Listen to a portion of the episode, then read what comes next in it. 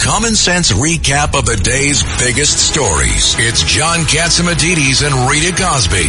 Katz and Cosby on 77 WABC.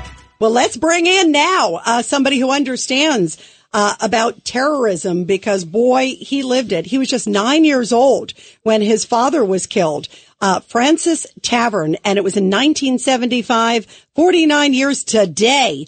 And uh, joining us now is Joe Connor and, and, Peter King. You know Joe Connor too. Talk about it. Yeah, I do. Joe has really made this his life's crusade. He's had to live with this since he's nine years old. He's been a, a real warrior on this, and it really shows that, to me the criminal negligence of our government and the terrible actions taken by the Clinton and Obama administration. But Joe, thank you for all your work over the years. Well, describe, oh, Peter, please, describe please don't thank me. So they know we're, we're talking. Yeah, describe what happened at Fraunces oh, Tavern too. And Joe, it, yeah. yeah, talk about what happened. You were a young child, but why it's so important, especially now as we're dealing with you know terrorists sure. around the globe. Sure. Uh, I was. My father was at Fraunces Tavern on January 24, 75. He was 33 the FALN terrorists walked a bomb in and blew the place up. It's where the Sons of Liberty met. It's where American freedom and liberty was created. And it was where my father was murdered. Um, years later, they were rounded up, put in prison for long prison terms until the Clintons gave them clemency in 1999. One of them, Oscar Lopez, re, uh, refused the clemency, stayed in prison. I faced him at his parole hearing in Terre Haute um, some years later. And then in his last days in office, Obama gave Lopez a, uh, a second clemency for the same crime. It was all to connect Hillary Clinton with the uh, with the Latino community in New York when she was running for senator from from New York in the year 2000 against which who she thought was going to be Rudy, Rudy Giuliani. Um, the other part of it is that one of the terrorists, William Morales, is in Cuba and has been a guest of the Castro regime. We have a bill in front of the Senate um, to have his return called the uh, officer, the Trooper Werner Foerster and Frank Connor Justice Act. So, what, what, why this is still so important is that these terrorists were convicted of what's called seditious conspiracy, and you've probably heard that a lot around the January 6th.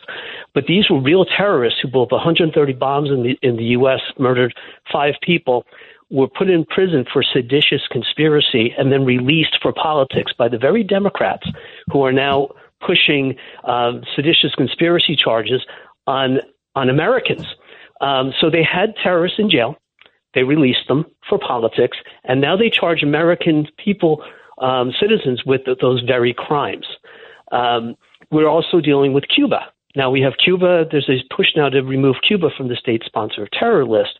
Now, Cuba should never be removed from the state sponsor terror list, particularly being that they sponsor terrorists like William Morales and Joanne Chesimard, uh, Charlie Hill, and others.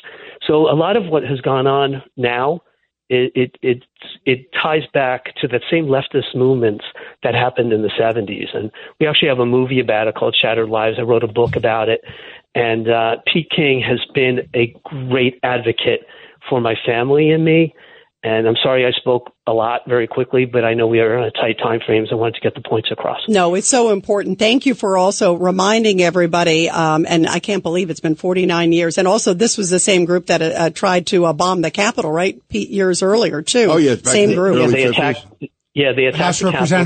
They shot it up. Shut up yep. the House Representatives. Yeah. Wow. Yep. Well, Joe, thank you so much for joining us. Uh, such an important event. And, uh, boy, I'm so glad that you joined us today to remind everybody and uh, and honoring your uh, well, incredible they're, they're, father. They're, listen, they're, par- they're paroling police killers in New York. It's so disgusting. You know, it's just as bad. Yeah, and this it's guy, one of them, thing. was in the parade too, in the yeah. Puerto yeah. Rican Day Parade. Oscar Lo- uh, they try to make Oscar, Oscar, Lopez the freedom hero of the Puerto Rican Day Parade, a terrorist who was trying to subjugate people under communism. Unbelievable. They were. Joe, it thank is. you. Great job, Thank Joe. You, Keep Joe. it up. Hey, You're the best. Keep, Keep up care. the Thank fight. you so much. Thank you. Thank you very much.